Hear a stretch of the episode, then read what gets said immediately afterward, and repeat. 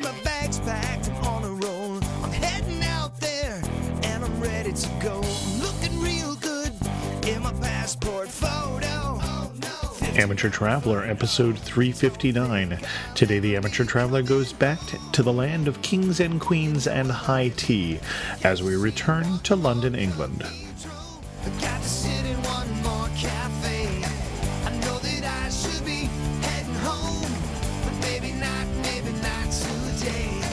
Welcome to the Amateur Traveler. I'm your host, Chris Christensen. Before we get into this week's interview, I do have three news stories for you.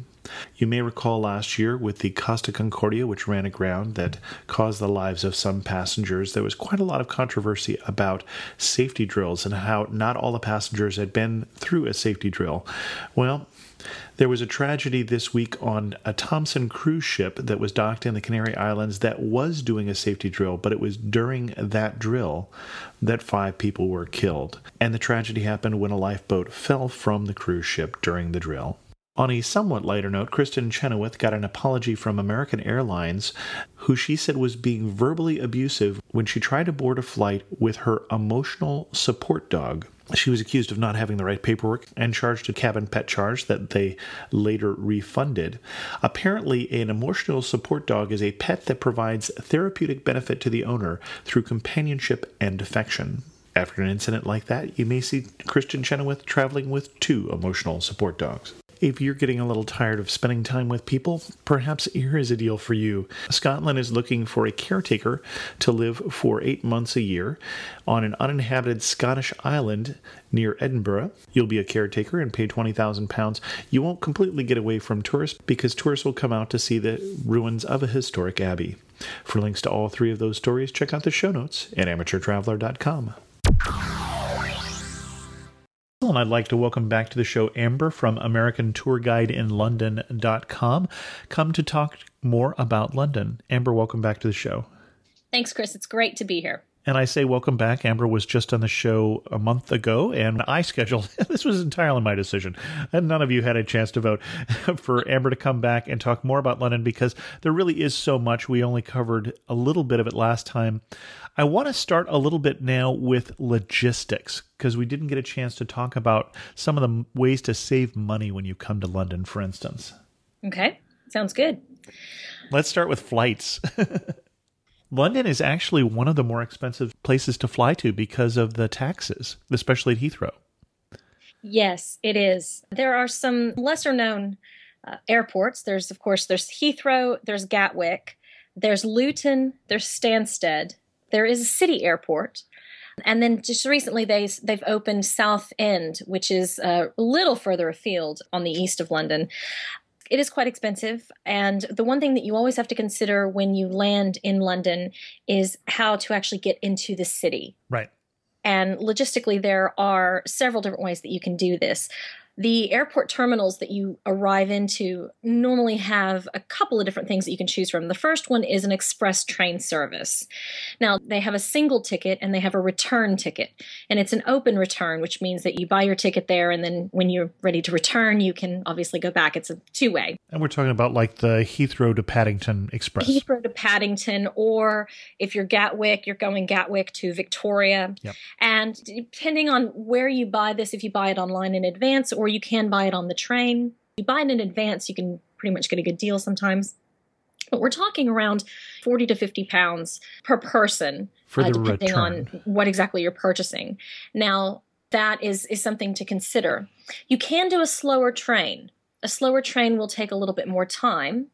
So if you're at Heathrow, you could, for example, take the tube all the way into town. It's on the mm-hmm. Piccadilly line. Or if you're in Gatwick, you could take a slower train, which means that it's same distance. You're just stopping at a few more stops than you would the Gatwick Express, which takes you zoom straight in. So you're gonna it's gonna be gonna pay a little less.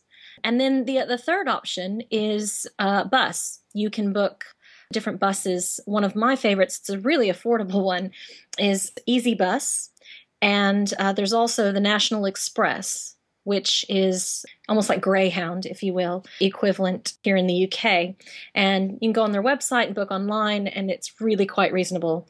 My husband and I flew over the summer to Spain, and we flew out of Stansted Airport So when we came back uh, to Stansted, you know, the options were we could take the train into town and it would cost about 30 pounds total for two of us. It was very, very late at night, by the way. or we could take the bus and I think it cost us about 12 pounds. So you could see the difference. And at that time of night, because of the trains and the connections and everything, it was the exact same time frame. So it was a 45 minute journey. Right. And definitely we would recommend people to leave enough time, especially on your return flight.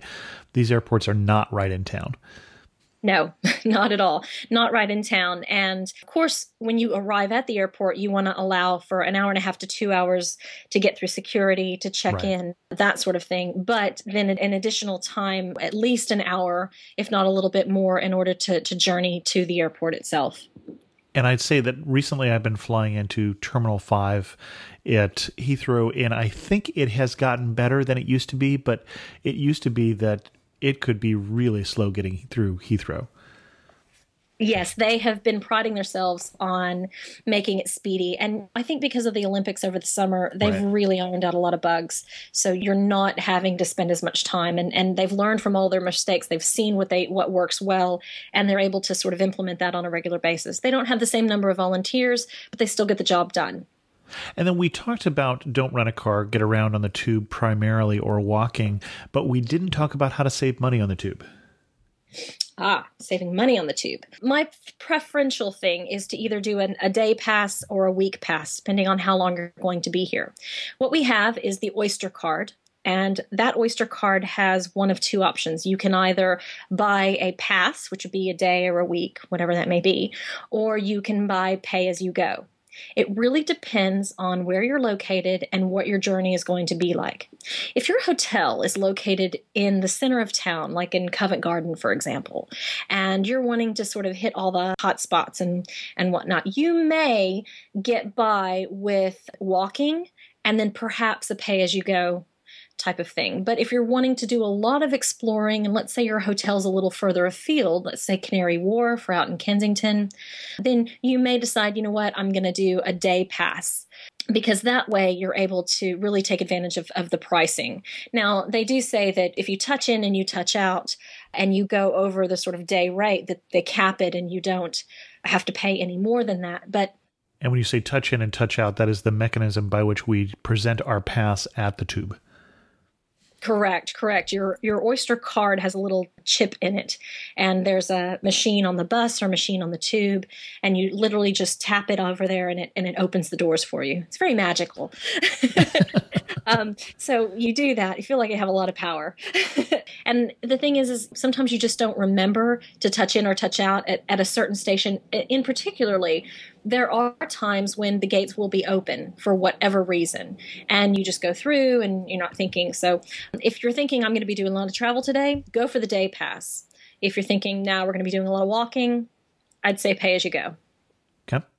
Your three favorite museums in London. The first one has to be the National Portrait Gallery. I believe I mentioned that last time. You mentioned that one. Mm-hmm. I love the National Portrait Gallery.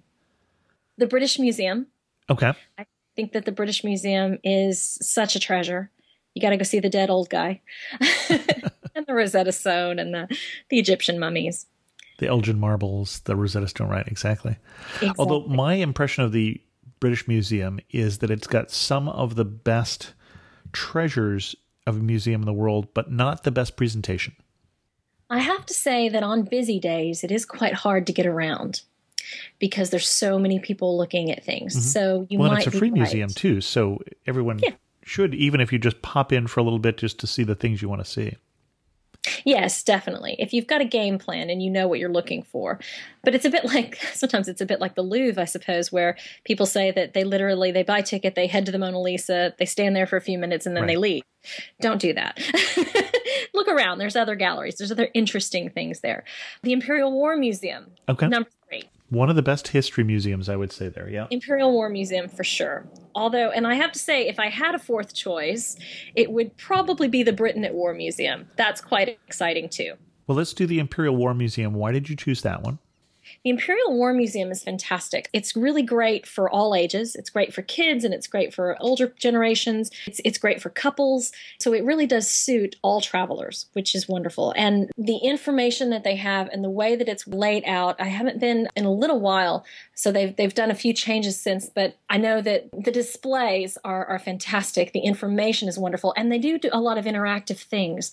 I was there one year just before Christmas and they were doing an armistice day of a man dressed in World War One attire doing a one act play or one man play on the armistice and telling the story of how on Christmas Day the, the British troops and the German troops came out of the trenches and played a game Sang of Christmas soccer carols and played right. and sang carols and it, it was just amazing and interactive. fourteen.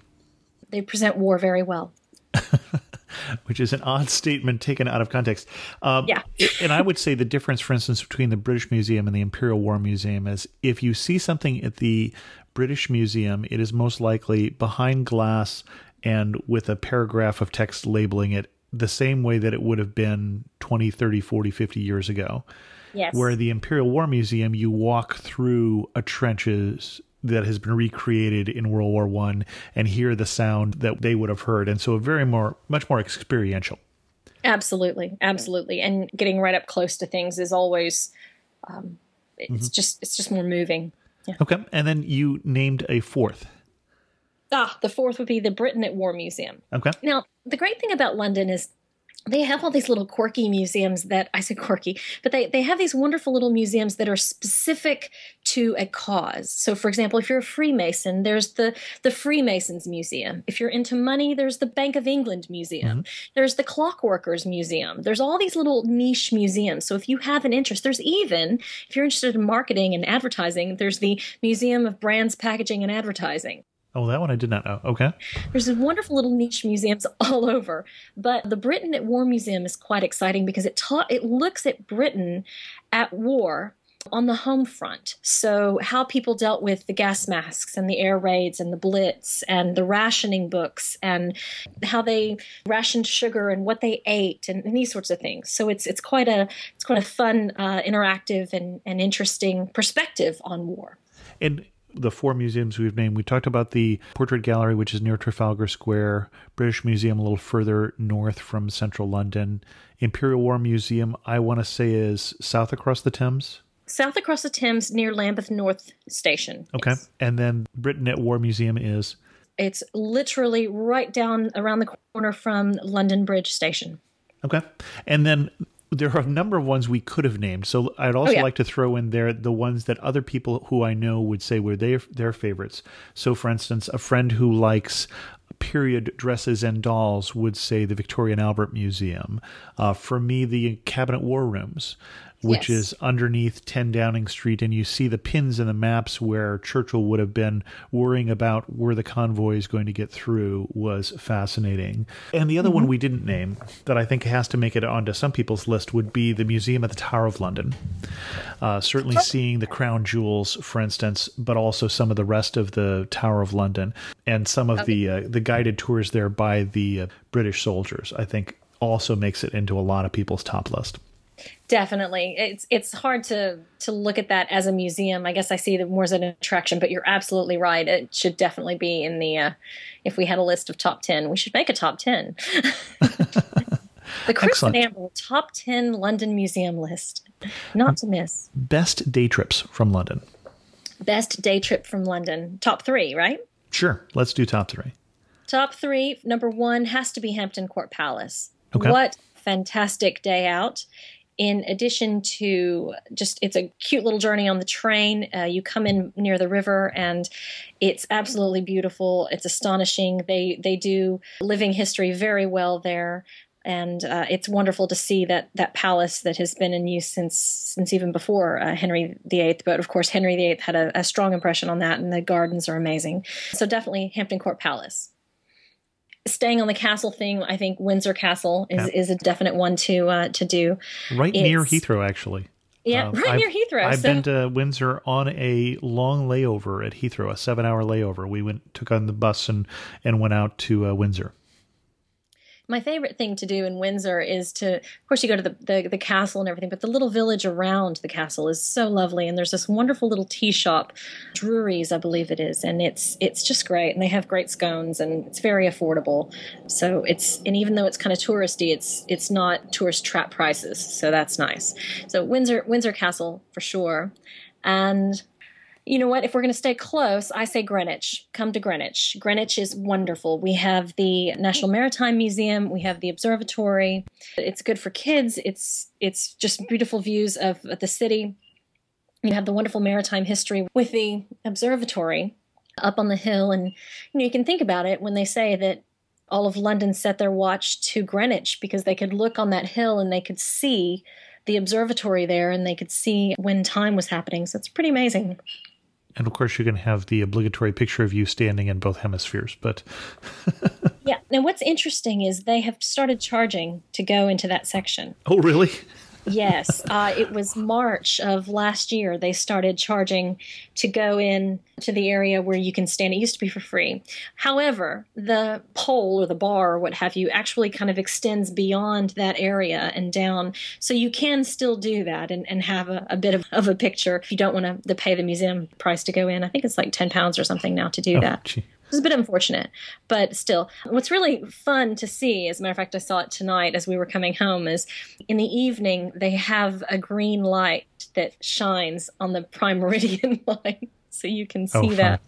It, it's pretty great. And there's tennis courts in the park, not far from the observatory. My husband and I play tennis there, and they have also the prime meridian going through the tennis court. So it's always nice whenever I say, no, it's out. It's so out, it's not even in my hemisphere. Excellent. Oh, actually, one of the other things that we skipped in uh, day trips that I think bears a mention is Kew Gardens. Oh yes, Kew Gardens. Kew Gardens is a is a great day out. Way way out there on the green line, as I recall. It is. It's out. It's way out there. It's worth the journey, though. Uh, it, it's a great fun day out. And interesting. I, I just learned this over the holiday season. Between the time between Christmas and New Year, they offer free tickets. Oh, interesting. So, uh, yeah, I stumbled upon that this year. So they sort of start advertising them right before Christmas, and you can kind of book, and that way you you have a nice free ticket to get in, which is which is pretty nice. It's it's nice to see a, a Kew Gardens at, at all times of year, not just in the summer when it's when it's all sunny and the flowers are out, because they have different flowers that come out for the autumn and the winter. Well, and as well as having the greenhouses, so that there's always something Absolutely, absolutely. And another good day out is Wimbledon. Wimbledon, okay. even it's not when they're doing the, the competition, there's the museum and, and there's lots of things to see. So well, and we have been there for Wimbledon for the tennis and had a couple friends who were real sports fanatics who they went to the tennis while I think I went to a history museum and really thoroughly enjoyed watching the tennis and sitting there eating their strawberries and clotted cream, I think is the traditional snack yep. there at Wimbledon. Excellent. Yes, it is. Although I recommend bringing your own. but yeah, and and that really feeds into best time of the year to come to London. Best time of the year to come to London. If you are wanting to avoid the crowds, the best thing to do is look up the UK holiday schedule. They have different semesters and terms for their children and, and different times. So if you're wanting to avoid children, and, and some, some couples and, and older travelers don't want to be there where the kids are out, then that's a good time to, to check out and see. Because you don't want to be here, for example, during the August bank holiday, you might want to come a week or so later in early September, where you'll have similar weather, but you won't have the the kid crowds. I avoid all of Europe in August, so that's not just a London thing. It, exactly. I love September. I think it's a wonderful time. Mm-hmm. I think April and May are fantastic hit or miss on weather when it comes to June and July. Sometimes we get great summer and sometimes we get wet summer. This year we had wet summer. We were very fortunate that finally, when the Olympics came, that the sun came out. very nice. But before that, it was just weeks and weeks of wet. They said that it was the wettest summer this year in, in decades. So it's kind of hit or miss. And, and the rain is always doable. You can just manage with ponchos and that sort of thing. But I like April. I like May. I love September. I think that December is a magical time. It, Christmas in London is is really like walking through a lot of carols. It's very Dickensian. It's it's very nice. The chestnuts are roasting, that sort of thing. And at the moment, I'm really enjoying January. We're having a very mild winter. Not that you can count on that, but We always count on the weather, but it's not fierce cold. Mhm. It's doable cold. And because of all the January sales that we're so famous for, and a lot of things are on sale at the moment, and there's so many deals on, on food and drink and, and plays and things. So it's like, wow, it's a really good time to come to, to London if you're a tourist. well, in plays leads me to my next question: is best night out. I'm a tourist and I'm in town, and I want to enjoy the theater scene or I want to enjoy the music scene. Where do I go? What do I do? Right, you're going to see the essential play. I, I would guess would be Phantom of the Opera. Okay. That is the play to see in London if you're wanting to see a play, uh, a musical. Excuse me, a musical. If you're not into musicals and you still want to see a British play, ooh, the two choices I'd have to give you would either be The Mousetrap because it is the longest, The longest running, running play, right? and and it's brilliant. It's wonderful. Or my yeah, favorite. if you haven't seen it, it really is a wonderful play. Oh, Agatha wonderful. Christie. Yes, uh, I think we're into fifty-seven years, fifty-eight years, something like that. I want to say it started in the 40s, so that's about Yeah, yeah. Uh, third choice for play would have to be The Woman in Black. Okay.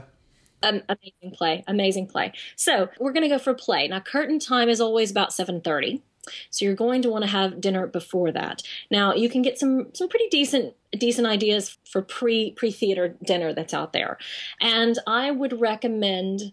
So I'm I'm dinner. I'm in Leicester Square area. You are. You're in the Leicester Square, Shaftesbury Avenue area. Do you know what? I would actually recommend going to Chinatown because they just have some very good. Okay. And it's a, it's a different take on on on London and going out. So I'd, I'd go for Chinatown.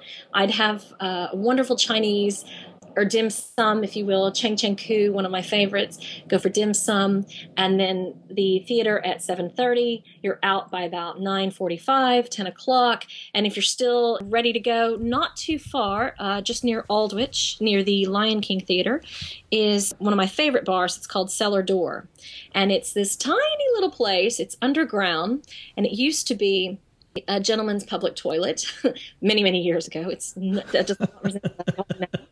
Um, but they have fantastic drinks at a really affordable price for London. And I say for London because a drink can sometimes, if in a very pricey place, it can run you 18 pounds. Oh my. okay. Uh, yeah. And and some places it can run you about 12. These are about 8 pounds each, so I think that that's pretty affordable for London even though that is an expensive drink. It's not a pub, so it's not a pint and a pint will normally cost you about 4 pounds. Okay. But wanting a nice, interesting cocktail, Cellar Door is the place to go.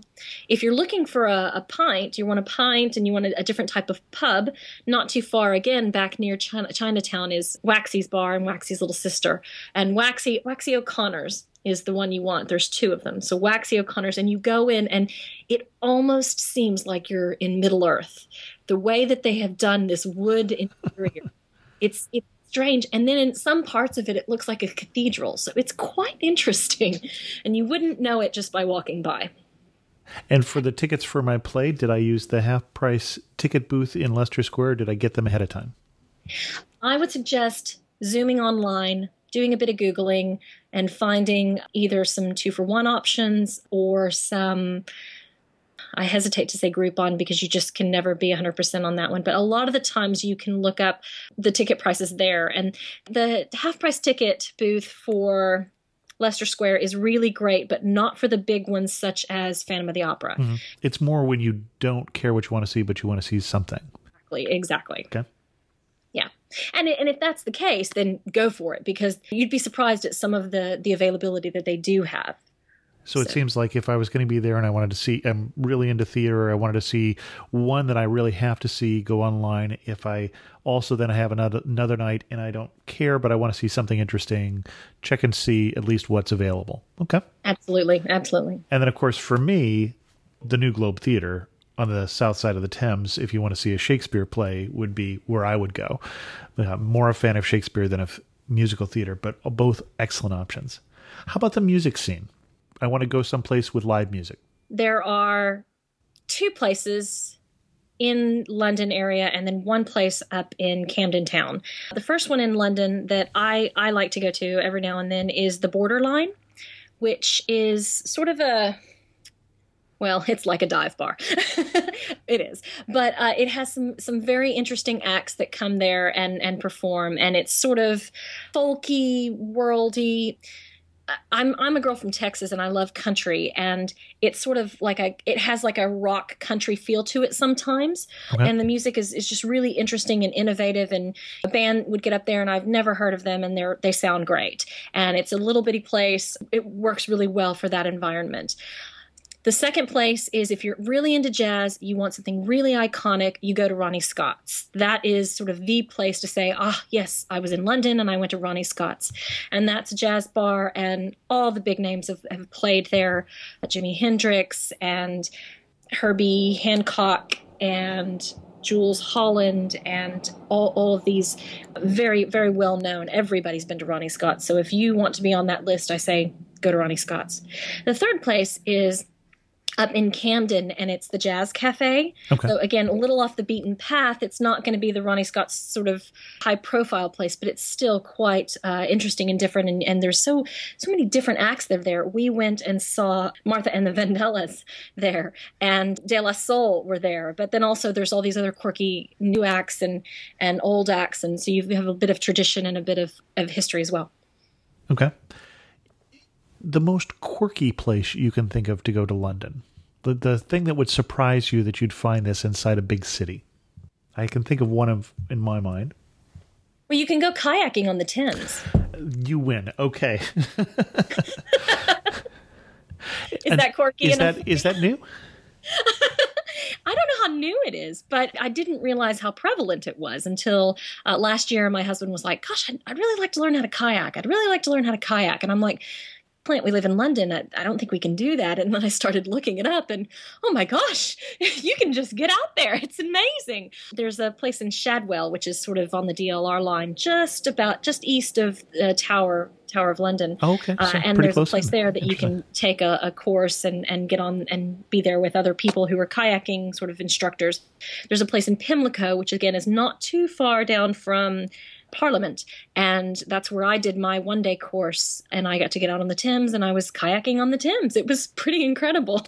And they have like on Sundays, for example, they'll have a morning and, a, and an afternoon session where on the morning when they're going with the tide, they'll head up towards uh, Chelsea Bridge and back, and in the afternoon when the tide is going out, then you head down to the London Eye and back. Excellent. And Yeah. for me, what I was thinking of was one of the surprising things that I did. I think it was in the Eyewitness Guide to London. Was a walk along the Regent's Canal. So up Oh, by yes. Regent's Park and the long canal boats and such. And I actually walked all the way to Camden Locks and see the locks, but also then Camden Town and Camden Town Market, which is a wonderful stop. Excellent. Definitely, uh, Camden is is very much a quirky place. I, I really enjoy going there when I when I want to do something really different. Uh, Camden is usually the thing that comes to mind. And really different. Does it involve tattooing or piercing? Because I think Camden would. More like more like just watching. Okay. All right. All right. watching all that take place. It's just so different. So, can London still surprise me? I've been there a number of times. What's new and different in London that I would be surprised by? Well, you were pretty surprised about the kayak. I was surprised by the guy. Uh, I think that I think that London. I mean, I've lived here 12 years now, and London still surprises me. Most recent surprise?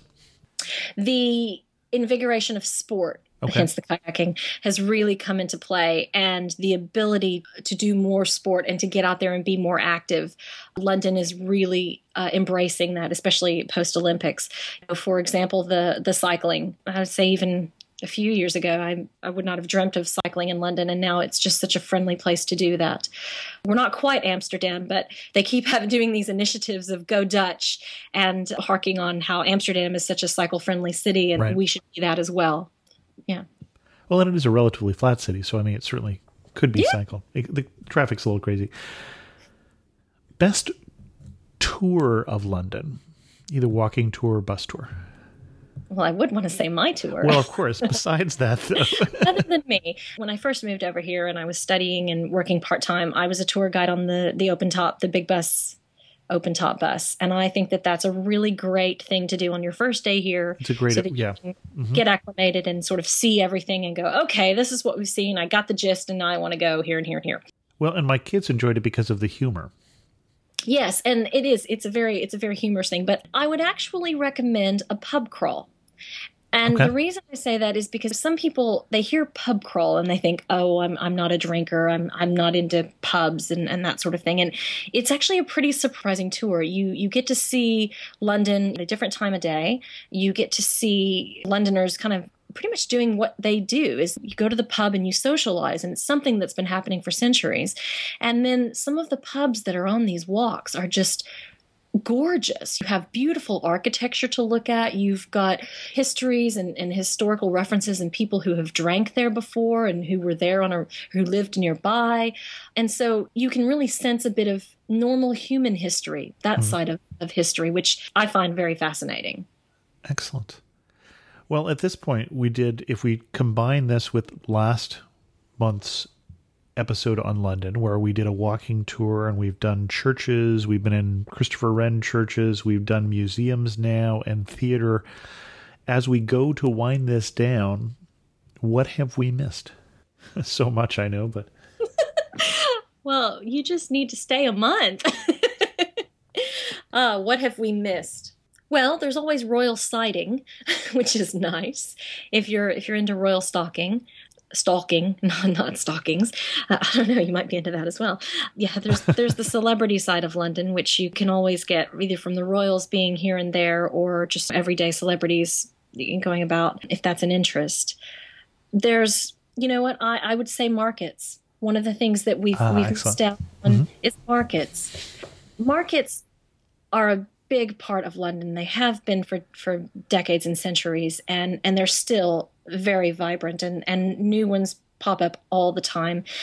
Especially now, there is such a, a big move to slow food and real food and artisan food, and and so you really do have this wonderful plethora of food markets and and also bric-a-brac markets. You've got everybody knows Portobello Road Market, which Yep. is on the Saturdays in the Notting Hill area.